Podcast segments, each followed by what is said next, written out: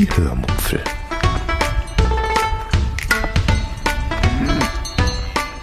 Aus dem Tagebuch einer Allgäuerin.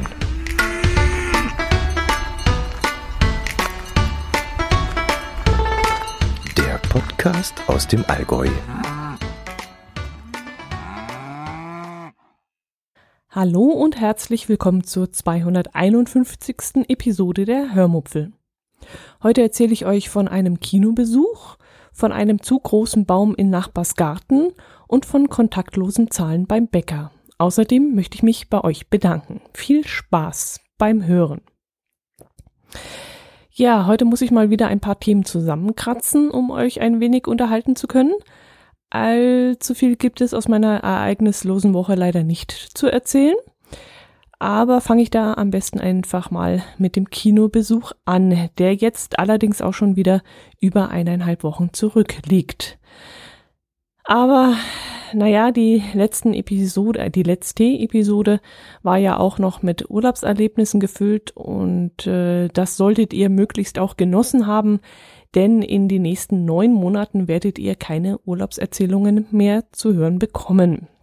Denn jetzt kommt bei uns die urlaubsfreie Durststrecke. Dadurch, dass wir ja meistens mit dem Wohnwagen in den Urlaub fahren und das nur im Sommer machen können. Nein, man könnte auch im Winter äh, Campingurlaub machen, aber da sind wir nicht so die Fans davon. Und äh, Winterurlaubsfans sind wir sowieso nicht. Also wir gehen auch nicht zum Skifahren oder fahren irgendwo, ja, oder fliegen irgendwo hin. Ja, aus diesem Grund eben ballt sich unser Urlaub immer in der Zeit von Juni bis September und die restlichen Monate kann ich dann von Urlaub nur noch träumen. Deshalb, wie gesagt, werdet ihr in den nächsten neun Monaten wieder viele Dinge hören, die ich hier im Allgäu so erlebe und das ist manchmal recht wenig und auch recht unspektakulär, aber ich denke, wir machen wieder das Beste daraus. Heute möchte ich euch also von einem Kinobesuch erzählen. Wir hatten hier zu Hause noch zwei Kinokarten rumliegen, die ich geschenkt bekommen hatte. Diese konnten wir aber nur von Montag bis Donnerstag und auch nur f- bis Ende Oktober noch einlösen. Irgendwann habe ich dann gehört, dass der Thriller Abgeschnitten von den beiden Autoren Sebastian Fitzek und Michael Zokos verfilmt, verfilmt werden soll. Und da habe ich dann natürlich eins und eins zusammengezählt und hatte dann gehofft, dass der Film noch vor Ablauf der Kinokarten in den Kinos starten würde. Und ich hatte dann auch Glück. In der ersten, oder war es die zweite Oktoberwoche, weiß ich jetzt nicht mehr genau, da war es dann soweit. Da lief dann der Film im Kino an. Und was das Seltsame an dieser Situation war, der Film lief am Donnerstag an, Bundesstaat war das, und eine Woche später, auch am Donnerstag, war der Film dann auch schon wieder aus dem Kino in Kempten verschwunden. Er lief dann also wirklich nur eine Woche und das finde ich für einen deutschen Film, der auch noch auf einem Bestseller beruht, schon etwas seltsam. Ich bin jetzt zwar kein typischer Kinogänger, ich gehe sehr, sehr, sehr, sehr selten, ich kenne mich auch nicht mit Kinofilmen aus, mit Filmen im Allgemeinen, aber ich weiß jetzt nicht, ist das normal, dass ein Film nur eine Woche läuft? Ich denke mal, sogar der schlechteste Film äh, läuft doch normalerweise etwas länger und wird dann erst dann abgesetzt, wenn kein Interesse besteht. Glaube ich, weiß ich nicht. Wie gesagt, ich bin jetzt kein typischer Kinogänger. Naja, in dem Fall war es uns dann auch egal. Wir hatten Zeit, wir hatten die Karten zum richtigen Zeitpunkt. Also reservierte ich dann für den Abend die Sitzplätze. Ach ja, da war dann auch noch was, was mich irritiert hat, ähm, was ich sogar richtig doof gefunden habe. Als ich nämlich die Sitzplätze online reservieren wollte, sah ich dann auf der Internetseite des Kinos, dass man auch Karten gleich online bestellen und sofort bezahlen kann. Und ich habe dann äh, zwar nicht geschaut, wie man die Karten bezahlen kann, ob mit PayPal oder Kreditkarte oder irgendwas, aber man konnte sie jedenfalls sofort bezahlen und ähm, dann musste man vor Ort nicht mehr an, die, an der Kasse anstehen, sondern konnte dort das Online-Ticket mit dem Smartphone gleich an der Kino, am Kinosaal selbst vorzeigen und dann vorbeimarschieren. Allerdings, und jetzt kommt das, was mich irritiert hat, kostete dieser Vorab-Service, diese Vorabüberweisung zehn Prozent Aufpreis. Und das kann ich mal gar nicht verstehen. Da macht man die ganze Arbeit selbst, hält vor Ort dann keine Angestellten auf und verbraucht vor Ort auch kein Papier und keine Tinte für den Drucker, also um die Eintrittskarten auszudrucken. Und dann muss man dafür auch noch zehn Prozent Aufpreis bezahlen. Also ich denke mal, das ist wegen der Kosten des Geldtransfers, nehme ich mal an. Aber trotzdem finde ich das irgendwie seltsam. Warum sollte ich dann als Kunde das alles selber machen? Sollte mir die Arbeit dafür machen? Und warum sollte ich dann ja die Karten auch noch fest kaufen, also das Geld auch noch vorstrecken und auch unwiderruflich mh, zahlen, äh, wenn ich dann auch noch zehn Prozent mehr bezahlen muss? Also wie gesagt, da kriegen die das Geld vorab, haben weniger Arbeit und weniger Materialkosten und ich werde dann als Kunde dafür bestraft. Also das fand ich jetzt irgendwie für den Kunden sinnlos. Ja, genau aus diesem Grund haben wir die Plätze dann auch nur reserviert. Dafür mussten wir dann allerdings eine halbe Stunde vorher vor Ort sein und eben dann die Tickets, mit denen wir dann in, dies, in den Saal hineingingen, ausdrucken lassen, äh, beziehungsweise an der Kasse abholen. Und dann konnten wir dann direkt in den Kinosaal laufen. Naja, ganz so einfach war es dann an diesem Tag für uns auch nicht, denn aus irgendeinem Grund waren die an diesem Abend der Meinung, sie müssten uns gleich dreimal mit den Karten kontrollieren. Einmal beim Betreten des Kinosaalbereichs, was ja logisch ist. Ähm, dann hat man uns aber auch nochmal an der Treppe zum Abgang zum eigentlichen Kinosaal äh, kontrolliert. Und dann noch einmal, als wir bereits im Saal gesessen haben. Äh, da kam dann auch noch mal eine Kontrolleurin. Und ich glaube sogar, als wir in den Saal reingegangen sind, da wurde mein Herz allerliebster zumindest auch noch mal kontrolliert. Also das wäre dann sogar das vierte Mal gewesen. Und das hat mich an dem Abend wirklich ein bisschen genervt, denn ich habe die Karte dann jedes Mal weggesteckt, weil ich ja dachte, ich brauche sie nicht mehr. Ich befinde mich ja schon in dem abgeschlossenen Bereich, aber trotzdem wurde dann noch jedes Mal ähm, gefordert, dass wir die Karte vorzeigen und das fand ich doof. In dem Film waren an dem Abend vielleicht so ungefähr dreißig Personen maximal und da frage ich mich dann ehrlich gesagt wirklich, wie dieses Kino überhaupt überleben kann. Ich habe dann spaßeshalber am nächsten Abend auch nochmal online nachgeschaut, wie viel Vorbestellungen es für diesen Film gibt und da waren tatsächlich auch nur siebzehn Plätze reserviert gewesen. Und das finde ich eigentlich schon ziemlich traurig, aber macht in meinen Augen auch ziemlich Sinn. Denn mit den tollen Fernsehern, die wir heutzutage haben, mit diesen riesigen Bildschirmen und auch diesen Unterhaltungsmöglichkeiten, die uns von verschiedenen ja, Zulieferern angeboten werden, Netflix und wie sie alle heißen, da gehe ich doch eigentlich nicht mehr freiwillig aus dem Haus und setze mich dann mit einem, ja, mit einem Haufen Fremder in einen vielleicht viel zu kalten oder viel zu stickigen oder viel zu stinkigen Saal und höre mir dann das Geknister, Gequatsche und Gekichere und Gelabere von den anderen an. Dieses Mal hatten wir zum Beispiel äh, das Problem, dass alle wohl eine Blasenschwäche während des Films hatte, hatten. Ähm, denn äh, während des Films gingen tatsächlich drei Frauen mindestens und ich glaube, es ist auch noch ein Mann rausgegangen. Während der Vorstellung sind sie aus dem Saal hinaus, um entweder aufs Klo zu gehen oder zum Rauchen zu gehen oder was weiß ich wohin. Jedenfalls mussten die dann alle bei mir vorbei und ich musste mich dann aus meiner gemütlichen Gammelposition ähm, lösen, musste mich dann gerade hinsetzen, meine Tasche vom Boden aufheben, äh, damit niemand dort draufsteigt und vielleicht mein Handy, das ja sich dann in der Tasche bewunden hat, zerstört. Und äh, meine Schokolade musste ich in Sicherheit bringen, die vor mir da auf dem Schoß lag. Und äh, das Ganze kam dann, musste ich dann nochmal machen, als die ganzen Leute dann auch wieder zurückkamen. Und das fand ich ziemlich nervig. Also sorry, da lümmel ich mich dann lieber zu Hause auf meine Couch oder in mein Bett und kann dann auch selbst unterbrechen, wenn ich mir etwas zu trinken hole und störe dabei dann niemanden und äh, muss dann auch nicht von anderen gestört werden. Ja, ihr merkt schon, Kino ist nicht so mein Ding, aber diesmal waren wir, wie gesagt, dort und ähm, haben den Film dort trotzdem genossen. Der Film, mh, das Buch und der Film handeln beide von dem Gerichtsmediziner Paul Herzfeld. Eigentlich brauche ich euch davon gar nichts mehr erzählen, äh, denn wir haben das Buch ja im Rahmen der Lese-Challenge gelesen, und zwar der fünften Lese-Challenge.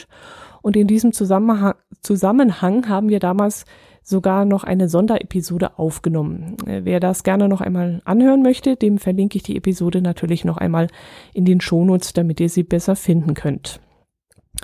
Das Buch und der Film, beide ähneln sich sehr. Es gibt da einen Handlungsstrang im Buch, der im Film kaum behandelt wurde, was ich aber in diesem Zusammenhang gar nicht sonderlich schlimm fand. Aber ansonsten ist wirklich alles sehr buchnah verfilmt worden. Um es trotzdem mal kurz zu erklären, es geht um einen Rechtsmediziner, der eine Leiche auf den Tisch bekommt. In der Leiche steckt eine Kapsel und in der Kapsel befindet sich ein Zettel mit der Handynummer seiner Tochter, die, wie sich dann kurz darauf herausstellt, entführt worden ist. Es sieht dann alles so danach aus, als müsse der Rechtsmediziner seine Tochter auf Helgoland suchen. Das Problem ist allerdings, es herrscht ein furchtbares Unwetter in Norddeutschland und keiner kommt auf die Insel rauf und keiner von dort runter. Aber auf Helgoland befindet sich auch eine junge Comiczeichnerin, die nun als verlängerter Arm von diesem Rechtsmediziner dienen muss und dann vor Ort äh, eben nach weiteren Hinweisen auf den Verbleib seiner Tochter suchen muss. Was allerdings über viele Leichen geht, was mit viel Blut und mit vielen, mh, sagen wir mal, offen liegenden Organen einhergeht. Der Film ist also ziemlich blutrünstig. Ähm, die Comiczeichnerin muss dann auch unter Anleitung des Rechtsmediziners viele Leichen aufschneiden, was in diesem Moment natürlich auch ziemlich ekelhaft ist. Als Hintergrundinformation solltet ihr dann noch wissen, dass der Autor Michael Zokos im richtigen Leben äh, ein echter Rechtsmediziner ist. Also kann man davon ausgehen, dass die Szenen im Film sehr re- realitätsnah sind. Hoffe ich jedenfalls, dass er da ein Mitspracherecht hat und dass das, was wir dort zu sehen bekamen, auch sehr ja, realitätsnah ist. Aber wie gesagt, es ist nichts für schwache Nerven. Die Handlung selbst bietet dann auch die eine oder andere Wendung, die mir schon im Buch und jetzt auch eben im Film sehr gefallen hat. Ich konnte mich glücklicherweise nicht mehr an alle Szenen aus dem Buch erinnern, sodass dann auch im Film für mich so die eine oder andere Überraschung übrig blieb. Die Schauspieler fand ich super. Moritz Bleibtreu, der ist in meinen Augen jetzt allerdings kein sehr ausdrucksstarker Schauspieler. Der macht aber seine Sache im Film sehr gut. Er kommt sehr sympathisch und auch sehr figurtreu rüber, finde ich jetzt persönlich. Und dann ist da noch die Comiczeichnerin, die ähm, von Jasna Fritzi Bauer gespielt wird. War mir vorher auch kein Begriff, kannte ich so in der Form nicht. Ich habe sie, glaube ich, noch nirgendwo gesehen oder jedenfalls nicht bewusst. Und sie macht ihre Sache auch sehr, sehr gut. Man nimmt ihr dann dieses ähm, etwas schnottrige Großstadtmädel aus Berlin sehr, sehr gut ab und auch diese Comiczeichnerin und dass sie dann auch nach und nach in ihre Rolle als gezwungene Pathologin reinwächst, kommt dann auch sehr gut rüber. Ein weiterer Schauspieler ist dann dieser Fari Jardim, ich hoffe, ich spreche es richtig auf, äh, aus, Jardim, also Y A R D I M wird er geschrieben. Den kennt ihr sicherlich auch aus den Til-Schweiger-Tatorten, dort spielt er nämlich den Kollegen von Kommissar Schiller. Ich mag den Schauspieler auch sehr gern, ähm, auch wenn ich mich immer sehr anstrengen muss, ihn akustisch zu verstehen. Er nuschelt mir zu viel und ja, sehr stark und ich habe dann immer ziemliche Probleme, ihn zu verstehen, äh, wenn er irgendwie spricht, ähm, wenn er irgendwas sagt. So auch hier wieder in diesem Thriller Abgeschnitten. Da muss man schon sehr aufpassen und wenn dann auch noch laute Hintergrundmusik spielt, dann ist das schon sehr schwierig. Äh, mir hat der Film richtig gut gefallen. Normalerweise habe ich ein Problem mit Büchern, die zu einem Film werden oder auch umgekehrt. Aber hier fand ich die Umsetzung wirklich sehr gelungen und dadurch, dass das Buch ja doch schon, dass ich das vor, vor einiger Zeit gelesen habe und ein wenig Zeit vergangen ist seitdem, konnte ich mich dann auch neu drauf einlassen und fand dann auch genügend Neues für mich oder ja auch diverse Aha-Effekte, woran ich mich dann nicht mehr erinnern konnte. Schade, dass der Film nur eine Woche gelaufen ist. Äh, falls einer von euch weiß, warum das so ist, dann würde ich mich wirklich über einen Kommentar freuen. Einfach mal kurz in der Kommentarfunktion Meldung machen oder vielleicht ein, über Telegram ein, eine Nachricht schicken oder per Mail. Äh, wisst ihr, warum ein Film mal etwas kürzer läuft oder ob es da irgendwelche Regeln gibt oder vielleicht finanzielle Hintergründe? Das würde mich wirklich sehr interessieren. Ja, das war Kino. Dann möchte ich euch von einem Baum in Nachbarsgarten erzählen. Neben uns gibt es eine recht große Wiese, die zu einem Mehrfamilienhaus gehört, in der mehrere Parteien wohnen.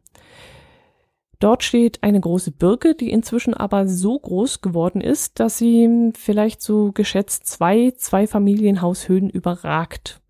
Und wenn man sie dann flach auf den Boden legen würde, würde diese Birke dann über unser Grundstück hinausragen und auch über unser Haus hinaus. Und das äh, macht uns Probleme. Sollte es nämlich mh, ja, extreme Herbststürme geben und sollte die, die Birke dann entwurzelt werden oder vielleicht durch schweren Schnee abgeknickt werden, dann könnte dieser Baum auf unser Haus oder unser Nachbarshaus fallen. Und das möchten wir vermeiden. Deshalb haben wir die Ma- Nachbarn jetzt gebeten, diese Birke zu entfernen oder eben zurückzuschneiden. Ich weiß nicht, inwieweit das jetzt rechtlich einzufordern wäre, aber wir hoffen natürlich, dass die Nachbarn uns da entgegenkommen und die Birke von sich aus entfernen lassen wollen, vielleicht sogar, weil die Birke könnte ja auch im dümmsten Fall auf ihr Gebäude fallen. Wenn sie umfällt ähm, oder wenn sie, wie gesagt, von Schnee niedergedrückt werden würde, wäre allerdings, ja, es wäre sehr, sehr wahrscheinlich, dass sie in unsere Richtung fällt, denn sie beugt sich auch schon ziemlich in unsere Richtung. Und da hoffen wir, wie gesagt, auf ein Einsehen äh, der Bewohner dieses Hauses. Wir hätten jetzt auch gar nichts dagegen, wenn sie anstelle dieser Birke eine neue pflanzen würden. Zwar sind jetzt Birken ja nicht unbedingt so toll, weil sie ja sehr schmutzige Bäume sind. Also sie haben ja im Frühjahr diese furchtbaren Samenwürstchen da, die sich überall festsetzen und auch diese kleinen Äh, Flusen, die da immer rumfliegen, und im Herbst haben sie diese vielen kleinen lästigen Blätter, die schwer zusammenzukehren sind. Das ist an sich ist schon eine Plage, ähm, deshalb würden wir uns auch gerne wünschen, dass man, ja, dass dort ein anderer Baum gepflanzt werden würde.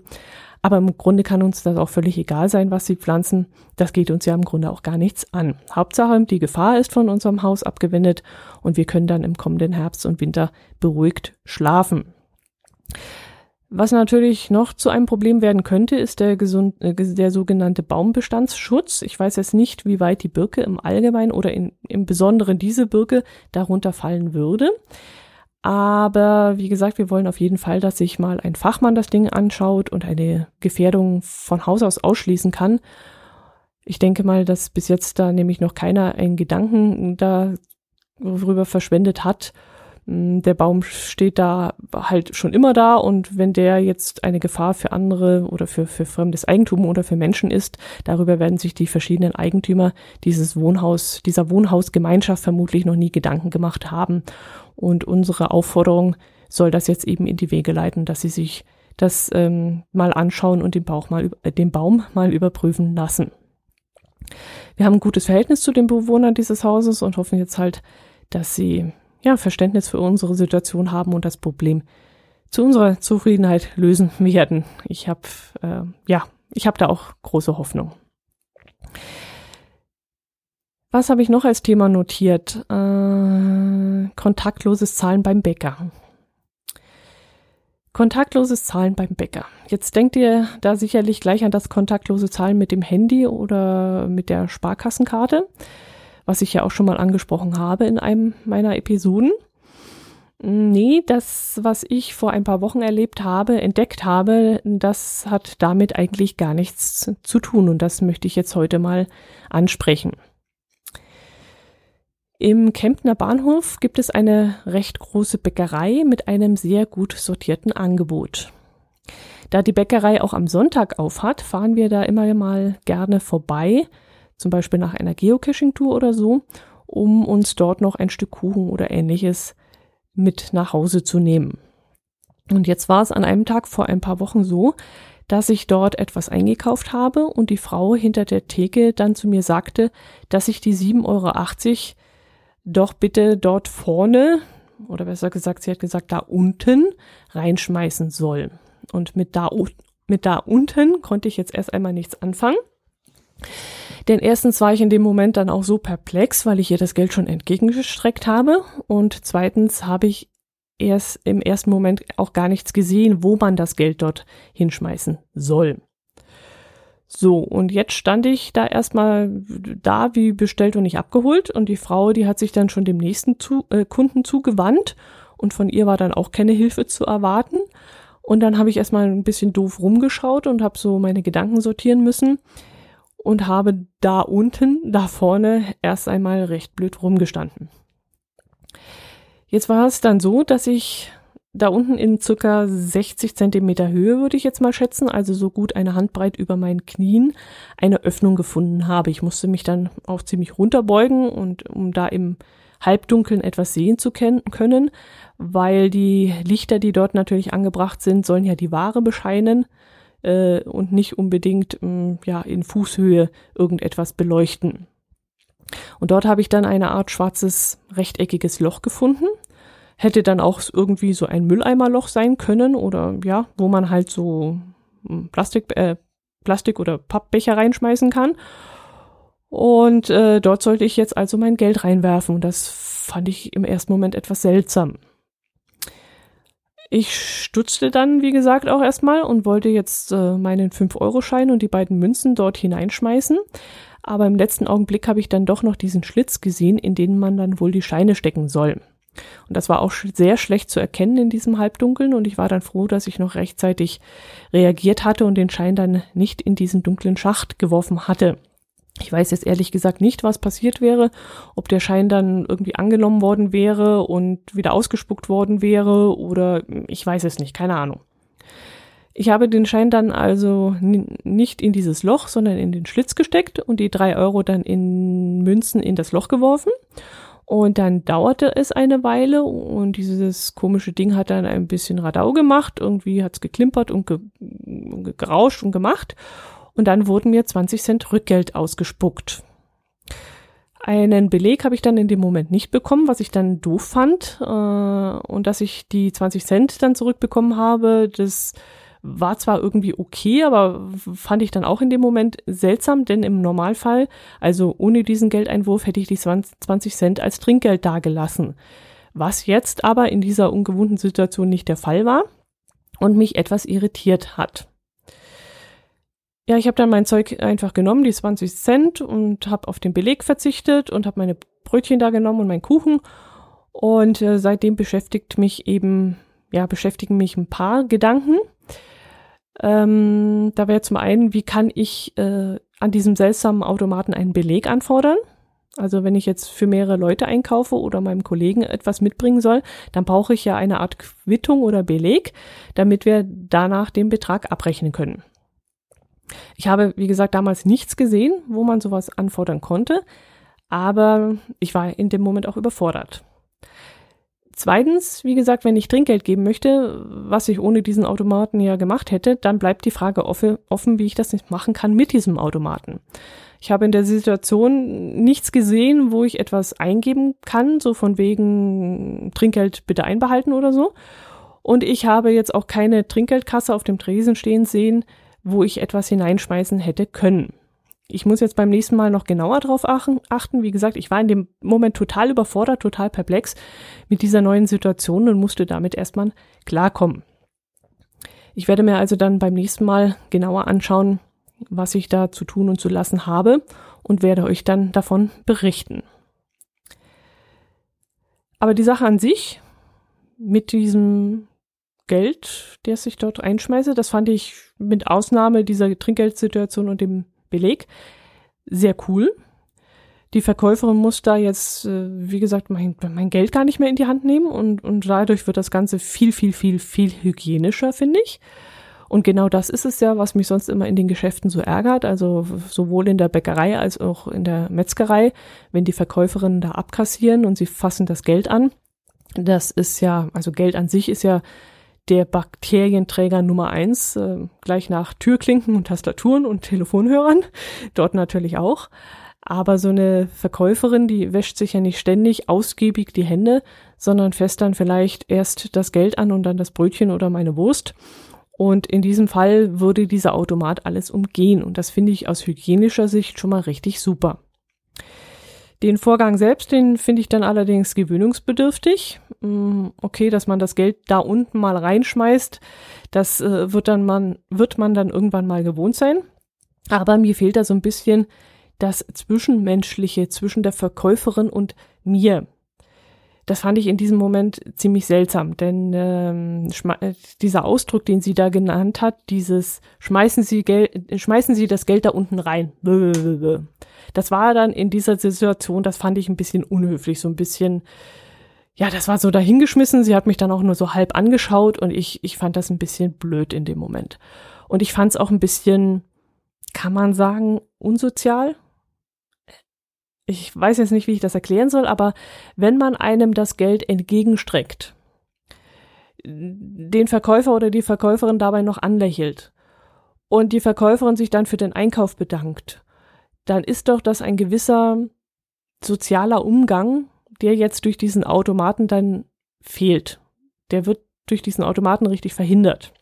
Und irgendwie gehören doch solche sozialen Kontakte zu unserem Leben dazu. Also dieser höfliche Umgang miteinander, Der, der gehört dazu und der wird durch so einen Automaten vermieden. Und ich finde, die jungen Menschen, die lernen das dann auch gar nicht mehr richtig. Also dieses einen Anschauen, wenn man etwas entgegennimmt, sich zu bedanken, ein Lächeln äh, aufs Gesicht äh, zu machen und sich für, für die Lebensmittel zu bedanken oder für umgekehrt für den Einkauf zu bedanken, das gehört doch irgendwie dazu. Ähm... Ja, wie ich darauf komme, ich habe nämlich dem letzten Mal jemanden, ich weiß gar nicht mehr, wer das war, habe ich nicht mit der Floskel "Wie geht's" begrüßt, sondern ich habe denjenigen dann dabei in, den, in die Augen geschaut und dann ganz ehrlich gefragt, wie geht es dir? Und ich muss das in dem Moment so interessiert und so mit Nachdruck gefragt haben, dass mein Gegenüber dann ganz irritiert war und dann ganz irritiert gefragt hat, wieso, wie soll's mir denn gehen? Äh, so auf die Art, was meinst du denn jetzt? Äh, komische Frage oder irgendwie so. Also offensichtlich sind es Menschen einfach nicht mehr gewohnt, dass man sich wirklich dafür interessiert, wie es ihnen geht. Sondern sie sind es gewohnt, dass man dieses "Wie geht's" einfach nur so dahingesagt und gar nicht wirklich meint, so wie die Amerikaner auch immer fragen, how do you do? Und sie erwarten eigentlich keine richtige Antwort. So scheint das jetzt in unseren Breitengraden auch schon so zu sein, in Deutschland. Ich weiß es nicht. Mir ist es in letzter Zeit öfters mal aufgefallen und ich war wirklich irritiert, ob sich das jetzt inzwischen so verändert hat. Ich war schon ein wenig erschrocken. Also ich kann nicht ganz verstehen, was dagegen spricht, dass man einen mit vollem Interesse fragt, wie geht es dir? Und vielleicht noch mehr dazu sagt, wie zum Beispiel, Mensch, wir haben uns schon so lange nicht mehr gesehen, schön, dass wir uns mal wieder treffen. Wie geht es dir? Und ja, ich habe jetzt sehr weit bin ich abgeschwiffen, abgeschweift, äh, vom Hundertsten ins Tausendste. Und ähm, aber das sind so meine Gedanken gewesen, die durch dieses System, das da vor Ort installiert war, eigentlich erst richtig aufgekommen ist und in den letzten Wochen immer wieder so genährt wurde. Und ich das als Ursache ausgemacht habe für viel unsozialen Kontakt, den wir haben, viel Unhöflichkeit, viel Unhöflichkeit, ja. Ja, ich weiß es nicht. Vielleicht mh, mögt ihr mir da irgendwie ein Feedback zukommen lassen, eine Rückmeldung, ob ich das jetzt vielleicht zu eng sehe, ob ich mir da zu viel Kopf mache oder ob euch Ähnliches auch schon aufgefallen ist und äh, vielleicht wollt ihr mir einfach mal eure Gedanken zu dieser ja, Ursache und Wirkung schreiben. Ich würde mich echt drüber freuen. Gut, das soll es für dieses Mal gewesen sein. Ich wünsche euch eine, ein wunderschönes Herbstwochenende, eine wunderschöne Woche. Ähm, empfehlt mich weiter. Ach so, ich habe noch was vergessen. Genau. Ich möchte mich bedanken bei euch mm, für Amazon-Einkäufe. Es ist jetzt nach langer, langer, langer, langer Zeit, also es hat wirklich dieses Mal fast, also mindestens anderthalb Jahre, wenn nicht zwei Jahre gedauert, dass ich mal wieder einen Amazon-Gutschein bekommen habe von Amazon direkt. Durch eure Einkäufe über meinen Affiliate-Link äh, werden ja immer irgendwelche ja, Kleinstbeträge generiert und äh, in meinen Topf geworfen. Seitdem ich keinen direkten, offiziellen Hier-könnt-ihr-einkaufen-Link auf meiner Seite hab, habe, ähm, ist das ein bisschen weniger geworden. Aber äh, alle Links, die irgendwie zu Büchern hin, äh, hinführen oder zu anderen Sachen, die ich eingekauft habe, die verlinke ich immer zu Amazon. Die haben dann oben so ein kleines Sternchen, das muss sein. Und dann steht eben unten drunter, äh, Achtung, das ist ein Affiliate-Link. Und alle, die über diesen Affiliate-Link einkaufen, die sorgen eben dafür, dass ich dann so ein Kleingeld kriege. Das soll jetzt hier keine Werbung sein und kein Hinweis, dass ihr das bitte in Zukunft machen sollt, aber ich möchte mich auf jeden Fall bei denen bedanken, die das in der Vergangenheit bis jetzt immer gemacht haben. Und wie gesagt, da ist jetzt wieder ein Gutschein bei mir eingetrudelt, irgendwas mit sechsundfünfzig, äh, sechsundfünfzig, auch das wäre schön, sechsundzwanzig Euro dreiundsechzig oder so. Und äh, dafür möchte ich mich ganz herzlich bedanken. Da werde ich mir irgendwann eine Kleinigkeit gönnen, denn äh, bei meinem Handy ist die Schutzfolie ist gerissen. Da werde ich jetzt was Neues brauchen. Da werde ich jetzt was kaufen. Und was war das andere? Ich glaube, da war irgendein Buch, das ich mir gerne bestellen möchte und das ich auf meiner Wunschliste habe, oder habe ich das jetzt noch nicht draufgetragen? Ich weiß es nicht, jedenfalls, da war noch was anderes, was ich mir kaufen möchte, und das werde ich jetzt mit Hilfe äh, von euch auch tun. Herzlichen Dank dafür. So, jetzt aber wirklich Schluss. Macht es gut, bis zum nächsten Mal. Servus!